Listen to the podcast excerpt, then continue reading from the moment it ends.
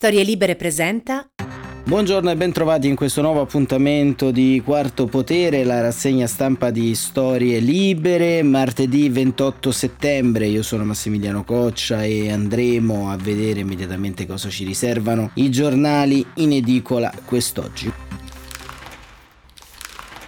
Come di consueto diamo un'occhiata intanto un po' alle prime pagine, a un po' come orientato il flusso il sentore eh, dei giornali italiani eh, quest'oggi e in eh, prima pagina dei maggiori quotidiani italiani eh, campeggiano notizie riguardanti la giustizia. La giustizia eh, in vari ordini e livelli. Iniziamo con Repubblica che come vi ricorderete nella giornata di ieri, nella prima pagina di ieri aveva lanciato la notizia dell'inchiesta nei confronti di Luca Morisi, spin doctor e uomo dei social di Matteo Salvini e della Lega e apre proprio così Repubblica, il giornale diretto da eh, Maurizio Molinari. Morise, droga dello stupro, eh, Salvini sempre più solo a coinvolgere l'ex capo della bestia e indicare il tipo di stupefacenti, due ragazzi rumeni incontrati sul web, il leader della Lega difende l'amico, ma è ora è sotto assedio nel partito e Giorgetti sconfessa la sua linea. E poi ancora nel taglio più basso arrestato Laghi, ex commissario Ilva, corruzione per pilotare le indagini. Il taglio centrale Repubblica offre la fotografia di eh, Scholz, il eh, dopo voto in Germania, Scholz lavora al governo ma la Sket non si arrende, è un articolo di Tonia Mastrobuoni che andremo a vedere di retroscena rispetto a come si andrà a comporre questo eh, nuovo governo tedesco. Il Fatto Quotidiano Titola La giustizia funziona, panico tra i due Matteo, droga e malaffare, Morisi, il guru social della Lega indagato per cessione, Consip, papà Renzi a giudizio e Verdini condannato. Ilva, l'ex commissario Laghi, arrestato per corruzione di eh, giudice. Eh, dopo Duricone il Green Pass, il bunker dell'ex capitano Salvini. Ora qui viene giù tutto.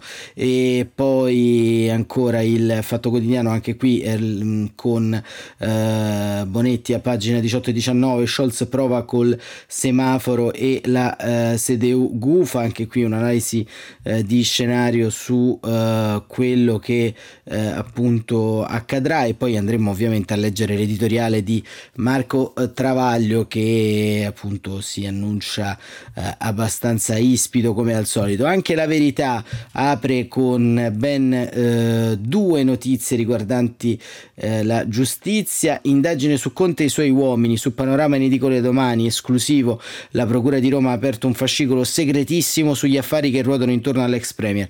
Gli inquirenti si concentrano in particolare sul ruolo dell'ex collega di studio di Donna, i cui introiti dal 2017 al 2018 con Giuseppe al governo si sono quintuplicati. È un'inchiesta di Giacomo Amadori e al centro la foto di Tiziano Renzi. Babbo Renzi sarà processato per gli appalti sospetti di Consip, sempre Giacomo Amadori a pagina 11 e poi anche qui in prima pagina verità eh, va a toccare il caso Lega, Lega senza pace, bombe da Giorgetti e Morise finisce nei guai per droga. E taglio centrale riservato come sempre al Covid, così Speranza aprire porte d'Europa al virus, nel gennaio del 2020 il ministro disertò la riunione del Comitato dell'Unione Europea per la sicurezza della salute dove si decise di fare eh, tamponi a chiunque arrivasse da Wuhan. L'Italia non lo fece con le conseguenze che sappiamo. Insomma, eh, la verità va eh, sempre un po' a, a, spaccare il pelo nell'uovo su addirittura le ragioni storiche del Covid. Il messaggero invece apre eh, con un titolo relativo ai, eh, alle riaperture grazie al Green Pass e qui dice pubblico allo stadio al 75% le indicazioni del CTS, capienza al 50% per i palazzetti dello sport, teatri e cinema all'80%, per musei e arena all'aperto riempimento al 100%, vaccino, la corsa in ritardo degli over 50 e poi all'interno un'intervista di Romano Prodi con Mario Aiello, eh, Germania più forte con Merkel, i liberali non gioverebbero all'Italia, così Romano Prodi eh, nell'intervista a Mario Aiello. E centri per l'impiego così un flop, la Corte dei Conti boccia il reddito di cittadinanza, titolo anche qui il messaggero. Il rifermista, il quotidiano quotidiano diretto da eh, Pietro Sansonetti, anche qui apre su Luca Morisi indagato per droga, non si lincia nessuno, neanche il guru di Salvini, taglio di destra invece riservato a uh, Olaf Scholz, il mio nome è Olaf Scholz, ma chiamatemi Angelo Merkel, un articolo di uh, Umberto De Giovannangeli e Bolaffi a pagina 2. Uh, e ancora andiamo a vedere il eh, domani, eh, giornale diretto da Stefano Feltri, eh, che apre con un'inchiesta di Emiliano Fittipaldi e Giovanni Tiziani in prima pagina la crisi della bestia, così la Lega ha dato milioni a Morisi che ora è sotto indagine per droga, l'ideatore e capo della propaganda leghista è sotto inchiesta a Verona per cessione di sostanza stupefacente, eh, l'imprenditore al centro di un giro di benefici che dal partito sono finiti alla sua azienda sui conti personali, anche questo leggeremo vedremo tra poco e l'editoriale del direttore La caduta di Salvini porta la svolta presidenzialista. E, um, andiamo avanti, il manifesto che titola tutta pagina sulle elezioni tedesche, soluzione Scholz, il socialdemocratico Scholz forte del 25-7 apre trattative con verdi e liberali. Inizia il lungo cammino verso una coalizione a tre nel Bundestag più affollato di sempre, CDU sotto eh, processo eh, invece il leader Laschet e Berlino dice sì all'esproprio dei grandi imperi immobiliari. C'è stato un referendum appunto ieri a Berlino che ha fatto vincere il sì per esproprio appunto sui beni rimasti sguarniti e vuoti, beni immobiliari dalle grandi multinazionali, questo per frenare il prezzo eh, degli affitti. Il dubbio, le mani sull'uomo di Salvini, anche qui il ehm, giornale del eh, Consiglio nazionale forense apre appunto sulla notizia eh, con un articolo di Rocco Vazzana, le mani sull'uomo di Salvini, il guru della comunicazione leghista già processato a mezzo stampa, un nuovo colpo per i leader del Carroccio dopo gli attacchi di Giorgetti e il crollo nei sondaggi e Davide Vari dice eh, non sparate sulla bestia, anche Morisi è innocente fino a prova contraria. Un'intervista poi a pagina 5 a Sergio Cofferati, niente ripresa se manca il dialogo con il Parlamento, imprese e eh, sindacati e ancora il eh, foglio Vediamo, ehm, la sinistra vince con la destra, un editoriale di eh, Claudio Cerasa in apertura, cambiamento, continuità rispetto agli avversari, volontà di rappresentare più una nazione che una fazione, Scholz, Merkel, eh, Blair Thatcher e Renzi, eh, il tabù inconfessabile delle sinistre vincenti. E poi un articolo a Salvini nel eh, pallone e ancora e tanti saluti a Tolstoi poi un eh, articolo di Marco Lodoli sulla scuola e questi sono gli articoli eh, centrali appunto del, eh, appunto del eh, quotidiano diretto da eh, Claudio Cerasa. Andiamo a vedere anche il Corriere della Sera e proprio dal Corriere della Sera eh, partiremo per darvi eh, contezza entrando proprio all'interno uh, delle pagine dei uh, quotidiani e, il Corriere della Sera apre appunto con la Germania. Scholz punta al governo con Verdi e Liberali scambi di accuse nella CDU sulla sconfitta. Del taglio centrale stadi e teatri più spettatori come abbiamo visto le percentuali del CTS eh, cambiano e poi Aldo Cazzullo nel suo editoriale segnali di buona politica e ehm, eh, invece sulla vicenda eh, di eh, Morisi eh, c'è un editoriale di Massimo Gramellini nel suo caffè La bestia fragile e ehm, andiamo a leggerlo perché Gramellini ci dà sempre degli utili spunti di eh, considerazione nel bene e nel male. Chi è senza peccato, eh, scrive Gammerellini, suoni il primo citofono, si potrebbe dire, ricordando Salvini che pigia il campanello di un tunisino per chiedergli se spaccia. Adesso nei guai con la droga c'è finito il suo braccio destro, che per una curiosa disfunzione dell'apparato digerente leghista era ubicato eh, dalle parti dell'intestino, perché eh, questo sono stati Luca Morisi e lo spietato congegno social da lui stesso ribattezzato la bestia, uno spargitore di malumori e rabbie represse ma soprattutto di pregiudizi e giudizi definitivi, senza mai l'ombra di una sfumatura. Quello ruba lo stipendio, quella se l'è andata a cercare, quell'altro ancora è un drogato, La naturale fragilità dell'essere umano, con le sue imperfezioni e le sue cadute continue, non era contemplata da chi divideva con l'accetta il mondo in buoni e cattivi, dove i cattivi erano sempre gli altri e i buoni, cioè Morisi e Salvini, prima segnalavano i follower gli obiettivi da colpire e poi all'abitazione social avvenuta intervenivano in ruolo di pacere, invitando un messaggio di presunta misericordia, bacioni ai bersagli da loro stesso indicati.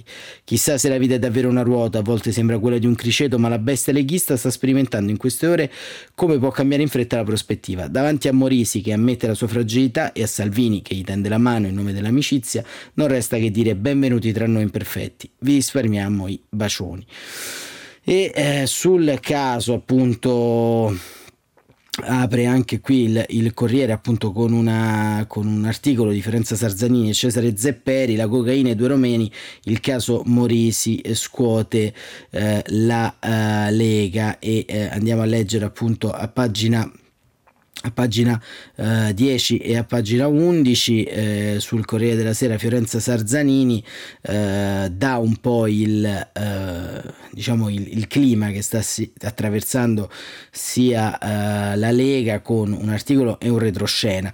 Fiorenza Sarzanini scrive Lega a partire da Matteo Salvini cerca di serrare i ranghi ma tutti gli altri vanno all'attacco per il segretario del Carroccio l'inchiesta che vede coinvolto Luca Morisi il suo guru della comunicazione social è solo una vicenda personale. Quando un'amica sbaglia e commette un errore che non ti aspetti, e Luca ha fatto male a se stesso più che ad altri, prima ti arrabbi con lui e di brutto, ma poi gli allunghi la mano per aiutarlo a rialzarsi. Ti voglio bene, amico mio, su di me potrai contare sempre. Salvini lo scrive su Facebook e molti parlamentari della Lega sottoscrivono e manifestano solidarietà a Morisi che in una nota dice non ho commesso alcun reato ma la vicenda personale è una grave caduta come uomo chiedo innanzitutto scusa per la mia debolezza e i miei errori a Salvini e a tutta la comunità della Lega. La difesa del partito non trova però riscontri all'esterno. Il caso è troppo gustoso sia per gli avversari politici che per personaggi di altri mondi che per varie ragioni hanno incrociato le armi con Salvini. Sul primo fronte tocca tocca a Matteo Renzi affondare i colpi. Non faremo a Morisi quello che la bestia ha fatto a noi in vicende molto meno serie. Noi siamo orgogliosamente rispettosi della persona umana e della civiltà della politica. Il leader di eh, Italia Viva si eh, prende la sua vendetta. Invito tutti a mostrarsi per quello che siamo, diversi da chi sparge odio. Nei social, ma anche un esponente del governo, la ministra Dadone, va giù pesante. Chi ci dofererà a casa di Salvini? Chi scagli la prima pietra? Chi è senza peccato? La fragilità è parte dell'essere umano umano, il perbenismo e gli insulti da bar sport invece ci impediscono di affrontare i problemi reali in tutta la loro complessità. La superiorità morale è una barzelletta, l'Italia aspetta risposta concreta e non propaganda. Ecco, Fabiana Dadone sembra eletta con il partito liberale degli anni Ottanta a sentire questa dichiarazione, invece ricordiamo che è eletta anche lei con un partito che del populismo e, e della gogna da social ha fatto semplicemente le sue fortune, arrivando al 30 32%, quindi insomma adesso la superiorità morale dal Movimento 5 Stelle su chi ha utilizzato il web per salire eh, sulle percentuali elettorali sarebbe forse anche da evitare, ma tant'è, siamo in Italia e andiamo avanti. E Fiorenza Sarzanini continua a scrivere che il segretario di sinistra italiana Nicola Fratoianni segnala la doppia morale leghista. Morisi chiede comprensione, io penso che gli asili debba dare quella comprensione e quell'umanità che sono mancati in questi anni alla bestia social di Salvini, che ha fatto della diffusione dell'odio verso i più deboli, della menzogna verso gli avversari, delle fake news quotidiane la sua caratteristica quotidiana. Dal centrodestra l'unica voce che eh, si spende per l'alleato leghista è quella di La Russa. È una vicenda che riguarda una persona che non ha alcun incarico istituzionale, non vedo cosa c'è da commentare, ma è una voce isolata perché critiche arrivano anche da fuori dalla politica ad esempio Fedez a Cipicchia, è durissimo. Questa è la storia di un eroe contemporaneo, un uomo che ha sacrificato la sua vita per contrastare la piaga sociale delle droghe, che andava in giro a citofonare a casa della gente dicendo scusi, lei spaccia e oggi scopre di avere avuto al suo fianco un drogato che magicamente, eh, un drogato anzi che magicamente non diventa un drogato, uno di quelli tipo scarto della società, non diventa un amico da aiutare a rialzarsi. E non è più accomodante la poelca, una volta Sanfini per attaccarmi disse che facevo dichiarazioni stupefacenti e fui travolto sui social.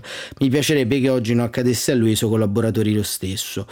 Eh, l'odio genera odio, esistono le leggi e poi esiste la eh, pietà e questo era ehm, Cesare Zapperi, scusate, eh, non Fiorenza Sarzanini, eh, sul eh, Corriere eh, della Sera che racconta un po' il quadro politico e invece eh, eh, Angela Petronio e Fiorenza Sarzanini ci raccontano invece a pagina eh, 11 del Corriere della Sera un po' la eh, diciamo eh, un po' le, le, eh, le, tappe della vicenda giudiziaria di Luca Morisi, due grammi di cocaina e il racconto dei rumeni, così il guru della bestia è finito nei guai.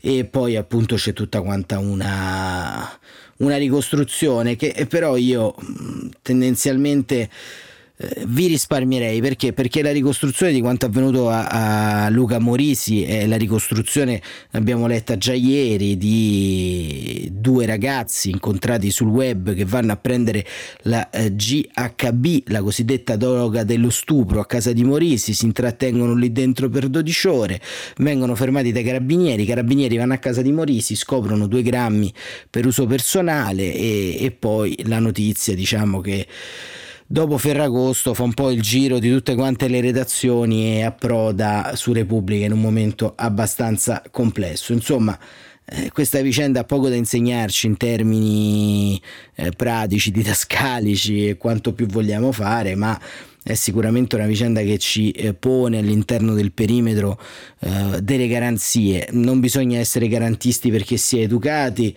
non bisogna essere garantisti perché in qualche modo eh, così si è più carini, ma bisogna essere garantisti perché in fin dei conti anche con chi ha sparso molto odio e su questo diciamo hanno ragione tanti esponenti politici e della società civile che eh, hanno raccontato un po' il meccanismo della macchina eh, salviniana. Chiaramente si ritrovano un po' investiti della stessa moneta se la vi eh, si direbbe in Francia e dall'altra parte va riflettuto che però se la bestia di Salvini ha in qualche modo preso piede all'interno del nostro paese è perché c'è un paese che eh, vuole sentirsi eh, raccontare determinate cose e, e, ha paura del diverso, ha paura eh, di tutti quanti quegli ultimi, di tutti quei vulnerabili che rientrano poi nei, eh, nelle pastoie un po' della eh, propaganda eh, della Lega. E noi andiamo avanti perché eh, diciamo eh, cambiamo un po' argomento e ritorniamo alle vicende eh, tedesche. Perché? Perché sostanzialmente la Germania eh, determinerà un po' il nostro eh, destino anche a livello eh, comunitario e c'è l'intervista appunto a David Sassoli, presidente del Parlamento europeo, che dice questo risultato cambia anche l'Europa, ora alleanze più allargate. Nella sua prima intervista dopo il ricovero in ospedale per polmonite il presidente del Parlamento eh, dichiara ora aggiornare il patto di stabilità. Eh, il appunto eh, Francesca Basso da Bruxelles eh, apre l'intervista un po' con Sassoli che dichiara circa le sue notizie eh, di eh, salute, dice le cose vanno eh, meglio, ehm, ci sarà un periodo di riposo dove continuerò a seguire le mie attività dall'Italia, la polmonite è una brutta bestia, la cosa importante è evitare ricadute, la convalescenza deve essere adeguata. Il Presidente del Parlamento europeo David Sassoli il 15 settembre è stato ricoverato all'ospedale di Strasburgo per una polmonite non legata dal Covid, ora sta meglio e dall'Italia ha seguito gli sviluppi delle elezioni tedesche. Un risultato aspettato era annunciato dai sondaggi, ma personalmente mi aspettavo una vittoria dell'SPD e un buon risultato dei Verdi per i temi posti al centro della loro campagna elettorale. Sono le questioni della vita delle persone, il lavoro di qualità, il salario minimo, la sostenibilità sociale e ambientale. Sono i temi con cui tutti devono fare i conti, in famiglia, in fabbrica, nel mondo dei servizi. SPD e Verdi in campagna elettorale sono sembrati più coinvolti con i problemi reali delle persone e sono stati premiati per questo. Che messaggio arriva all'Unione Europea? chiede Francesca basso. Eh, il voto conferma, dice Sassoli, la solidità della democrazia tedesca e la chiara visione europeista. Nel pieno di trasformazioni politiche e geopolitiche epocali, il voto manda all'Europa un messaggio progressista, ma anche di stabilizzazione. L'estrema destra esce pesantemente sconfitta. È evidente che dalla crisi si esce mettendo al centro le persone, la coesione, la solidarietà. Questa è la strada che l'Europa ha intrapreso durante il Covid e non dobbiamo smarrirla. La sede UE è crollata, ma lo scarto con Inspede è poco. La Germania nell'UE cambierà il Sassoli qua si mostra un po' preoccupato perché dice la posizione della Germania in Europa non cambierà molto, almeno nell'immediato, anche se come tutti i Paesi membri dovrà affrontare le grandi trasformazioni dell'economia e della società. Per questo sarà inevitabile per l'Unione Europea affrontare la discussione sul necessario aggiornamento dei propri strumenti, tra cui il patto di stabilità, per sostenere a lungo la ripresa con regole nuove e sostenibili. La Presidente della Commissione Ursula von der Leyen ne esce indebolita chiede sempre Francesca Basso, ma assolutamente no. Dice Sassoli, la commissione guidata dalla Presidente von der Leyen ha affrontato l'emergenza più difficile della nostra storia con grande efficacia, è stata il motore di tutte le misure assunte dall'Unione Europea, sia sul versante sanitario che su quello economico e fiscale. Il Parlamento Europeo l'ha sempre sostenuta, questo approccio resterà la cifra del suo mandato. Naturalmente, Commissione e Parlamento non possono agire in solitudine, ma occorrerà volontà politica di avanzare sulle strade delle riforme da parte dei governi dei 27 e eh, l'intervista poi eh, si chiude con due domande. Come cambiano gli equilibri in Europa? Eh, chiede Francesca Basso. Certamente risponde Sassoli siamo in presenza di una dinamica politica nuova che non potrà non riflettersi in una maggiore pluralità delle alleanze e delle aggregazioni. Del resto anche il Parlamento europeo che presiedo dal 2019 è riflesso di una framment- di una maggiore frammentazione politica. Scusate. Già dopo le elezioni europee era chiaro che la vecchia tradizionale maggioranza non era più possibile. Per questo questo, sin dall'elezione della Presidente della Commissione, ho lavorato per un allargamento della coalizione di maggioranza ad altre forze europeiste. Il crollo, conclude la Francesca Basso della CDU, di fatto indebolisce il PPE. Come cambiano gli scenari del Parlamento europeo? Si sta creando la condizione per una rielezione alla Presidenza e qui nel Parlamento mm, europeo il PPE resta il primo gruppo politico e la CDU la prima delegazione al suo interno. È chiaro però, ancora di più dopo questo voto, che nessun gruppo possa pensare di essere autosufficiente. Sono necessarie maggioranze plurali allargate dove tutti abbiano voce. Non posso immaginare che l'elezione del prossimo Presidente del Parlamento europeo possa avvenire fuori dal contesto politico di un accordo fra tutte le forze europee e questo diciamo è un po' quello che ha dichiarato appunto il presidente del Parlamento ehm, David Sassoli e poi ancora ehm, eh, abbiamo eh, il eh, Corriere appunto come abbiamo visto eh, si occupa anche delle elezioni amministrative, il centrodestra in tensione sul voto, ehm, scrive Paola Di Caro a pagina 15, la spinta di Berlusconi per Michetti a Roma e poi il caso della Gran Bretagna, ce lo racconta Luigi Ippolito, corrispondente a Londra, code e panico per i distributori senza benzina, il governo sotto accusa, Johnson in imbarazzo e sono i primi riflessi della uh, Brexit.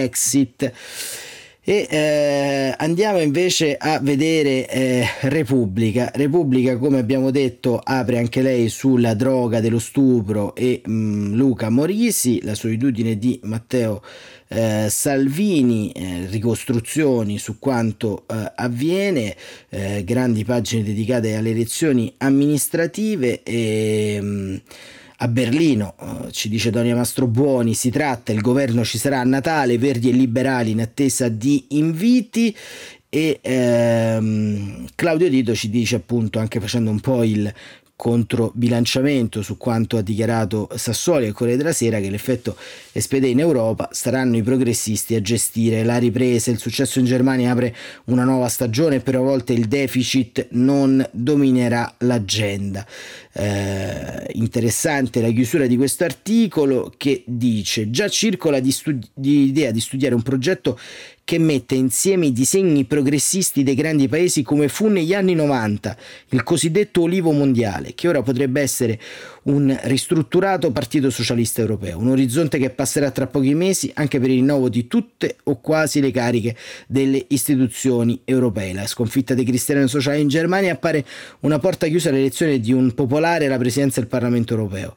Per quanto riguarda l'Italia, un primo passaggio ci sarà proprio tra novembre e dicembre, quando gli europarlamentari del Movimento 5 Stelle potrebbero chiedere l'iscrizione al PSE, eh, un argomento che appunto eh, già è sul tavolo da molto tempo, ma eh, Anas, Anas Ginori eh, da Parigi intervista eh, Moscovici, Moscovici, ex commissario eh, europeo Pierre Moscovici eh, oggi è presidente della Corte dei Conti in Francia e dice Olaf Scholz è un moderato che ha fatto campagna all'insegna di una sinistra realista e credibile. L'ex, com- l'ex commissario europeo Pierre Moscovici definisce così la terza via incarnata dal leader dell'SPD, ha conquistato il momentum e può legittimamente rivendicare la guida della futura coalizione, commenta l'ex ministro socialista, oggi presidente della Corte dei Conti, sempre molto attento e informato sugli scenari europei. Una vittoria molto risicata, no? Eh, chiede eh, la Ginori. Eh, ci sono incertezze legate al sistema tedesco che dovrà portare alla definizione della coalizione e al contratto di governo. Ma Scholz ha un vantaggio chiaro nel voto, rafforzato dal cattivo risultato della CDU, indice di un desiderio di cambiamento. Lo conosce bene? Beh, ci siamo frequentati per anni durante gli Ecofin e sono andato a trovarlo ad Amburgo quando è diventato ministro delle finanze quattro anni fa. Già allora mi aveva spiegato la sua strategia, era convinto che dopo Mutti, la mamma, anche la Merkel, eh, i tedeschi avrebbero cercato un padre. È un uomo meticoloso, un instancabile lavoratore molto pragmatico. Ecco, pure in Germania stiamo messi bene, eh? dalla madre al padre, insomma, è sempre tutto un disegno molto tradizionalista del, della, della, cosa pubblica. Ma andiamo avanti. Ginori chiede come definirebbe la sua idea di socialdemocrazia e dice eh, Scholz ha spostato la spede più a sinistra restando però fedele a una cultura di governo. La radicalità preferisce la credibilità. Nel voto tedesco la battaglia si è giocata al centro. Gli estremi come Link e FD non hanno, ne hanno risentito e chiede che stile potrebbe portare in Europa. È un temibile negoziatore di poche parole, con una fermezza che può sconfinare nella durezza. Per l'Europa è il portatore di stabilità, ma anche di un forte senso degli interessi tedeschi. Dovremmo abituarci a uno stile molto diverso da quello di Merkel. La Francia o l'Italia tifano per Scholz la cancelleria? Eh, sono i tedeschi che votano e credo sia importante mantenere una neutralità. Sia Armin Laschet che Scholz garantiscono una forte continuità dell'impegno europeo della Germania. Il leader SPD incarna il cambiamento nella continuità. Durante la crisi sanitaria, insieme a Merkel, ha saputo imporre la svolta storica del Recovery Fund. E questa intervista appunto Uh, si chiude con la relazione tra Macron e Draghi. Uh, Anas Ginori chiede se fanno sponda. La reazione fra i due è molto forte. La loro leadership è una garanzia, ma anche Italia e Francia hanno davanti appuntamenti politici. Penso alla scadenza del mandato del vostro presidente Sergio Mattarella a gennaio, alle elezioni presidenziali francesi in aprile, eh, che eh, chiaramente eh, diciamo sono eh, all'ordine del giorno e appunto saranno un po' il tema per ritrovare eh, le nuove riforme e dare un nuovo slancio all'Europa. E dovremmo aspettare che il triangolo Parigi-Berlino-Roma si sia stabilizzato. E questa era l'intervista a Pier Moscovici su eh, Repubblica. E ehm, andiamo ancora a dare un'occhiata perché c'è un'intervista molto interessante a pagina 16 delusa dalla polizia mi trattano da terrorista perché no pass. Un'intervista alla vicequestora Nunzia Alessandra Schirillò la funzionaria non arretra dopo il comizio di Roma. Così difendo la Costituzione. È molto interessante soprattutto da un punto eh, di vista sociologico questa intervista perché ci dà un po' l'idea del livello a cui è arrivato insomma un certo complottismo, una certa smania di vedere ovunque un complotto, eh, cosa che va avanti purtroppo da molti anni nel nostro paese e appunto le tante forze che oggi eh, fanno un po' orecchie da mercante sono state forse un po' quelle che questa china l'hanno eh, iniziata. Andiamo a vedere il fatto quotidiano anche. Eh, anche qui apre sulla giustizia eh, sui due Matteo dialogando e dando anche un eh, diciamo un colpo al cerchio uno alla botte, c'è un po' di Matteo Renzi e un po' di eh, Matteo Salvini, è arrestato come abbiamo visto a Potenza l'ex eh, commissario dell'Ilva che corruppe il PM Capristo, l'Ilva una piega eh, del sud Italia, un po' come l'Italia, insomma, sono quelle vicende italiane che come le metti le metti, dove vai vai, eh, si trova sempre diciamo eh, o una perdita economica abissale oppure qualcuno che finisce agli arresti. Ovviamente anche qui vale la presunzione di innocenza e Francesco Casolo, Antonio Massari scrivono le cene per decidere le sorti dell'ex Silva di Taranto, le nomine per ingraziarsi la procura, Enrico Laghi, 52enne ex commissario dell'IRVA, l'amministrazione straordinaria da ieri agli arresti domiciliari, perché secondo la procura di Potenza è stato il regista occulto e spregiudicato che ha lavorato per tenere a riparo la fabbrica tarantina dalle azioni che avrebbero potuto danneggiare la sua vendita ai eh, privati e questo eh, diciamo è un po' quello che accade. C'è un piano anche sulle elezioni amministrative. La sfida capitale Giorgetti Lusinga Calenda da settimane leghisti azzurri hanno mollato l'avvocato tribuno voluto da Fratelli d'Italia. E quindi insomma anche questo è un po' eh, quello che andremo un po' a vedere nei prossimi giorni. Ci dedicheremo l'ultima parte della settimana appunto alle elezioni amministrative ma andiamoci a leggere invece l'editoriale di Marco Travaglio che quasi me lo dimenticavo che eh, oggi si preannuncia come al solito scoppiettante. Se citofonando ad ogni soluzione eccellente, l'ultima, quella selettiva per la trattativa Stato-mafia, i media, i media e i poteri retrostanti intonano liberi tutti, come se fossero innocenti tutti, gli imputati eccellenti degli ultimi trent'anni, quelli attuali e pure quelli futuri. Poi a stretto giro la cronaca si incarica regolarmente di mettere le cose a posto, smascherando il volto orlurido di pezzi da 90 del potere.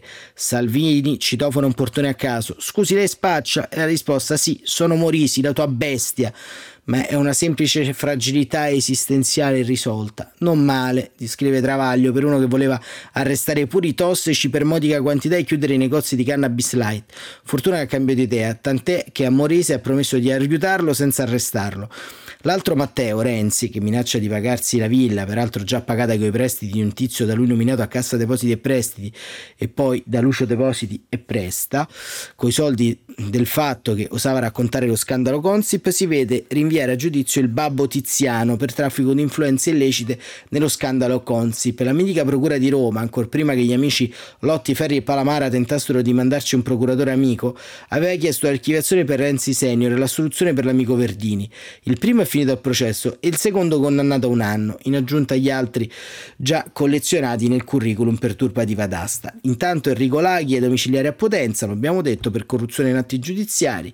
Stiamo parlando di un architrave del sistema nominato al governo Renzi e il commissario dell'Ilva, al governo Gentiloni a commissario dell'Italia, ex sindaco del gruppo Espresso Repubblica e tuttora presidente del membro della CDA di edizione, la holding di Benetton. L'accusa nata dalle dichiarazioni stavolta attendibili e riscontrate incontrate del coindagato Piero Amara e di aver corrotto il procuratore di Taranto Carlo Maria Capristo in cambio di un patteggiamento a Tarallucci e Vino nell'ambiente, eh, nell'inchiesta ambiente svenduto avviata dal predecessore Franco Sebastio.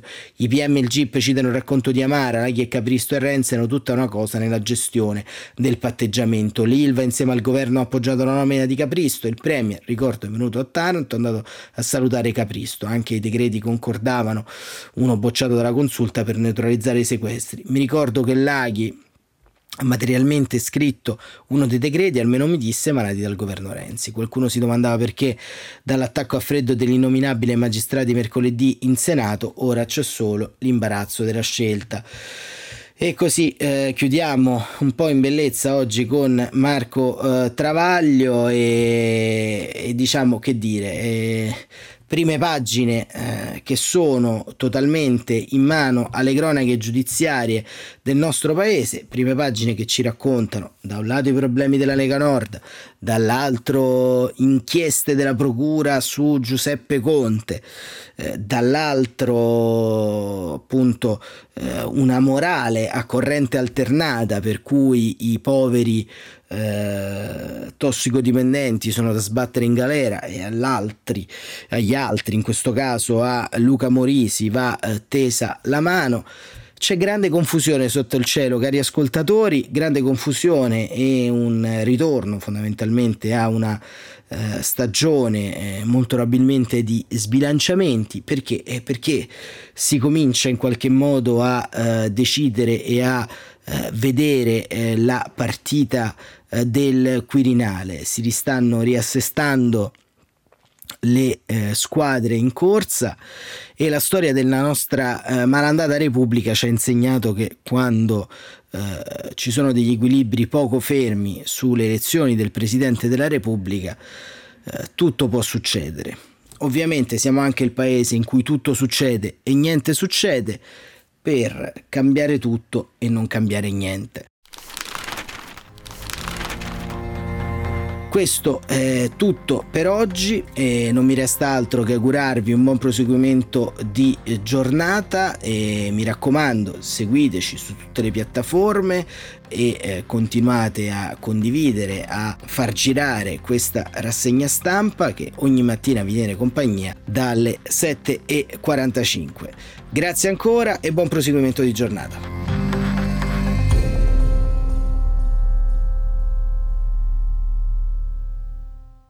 Una produzione storielibere.fm di Gianandrea Cerone e Rossana De Michele. Coordinamento editoriale Guido Guenci.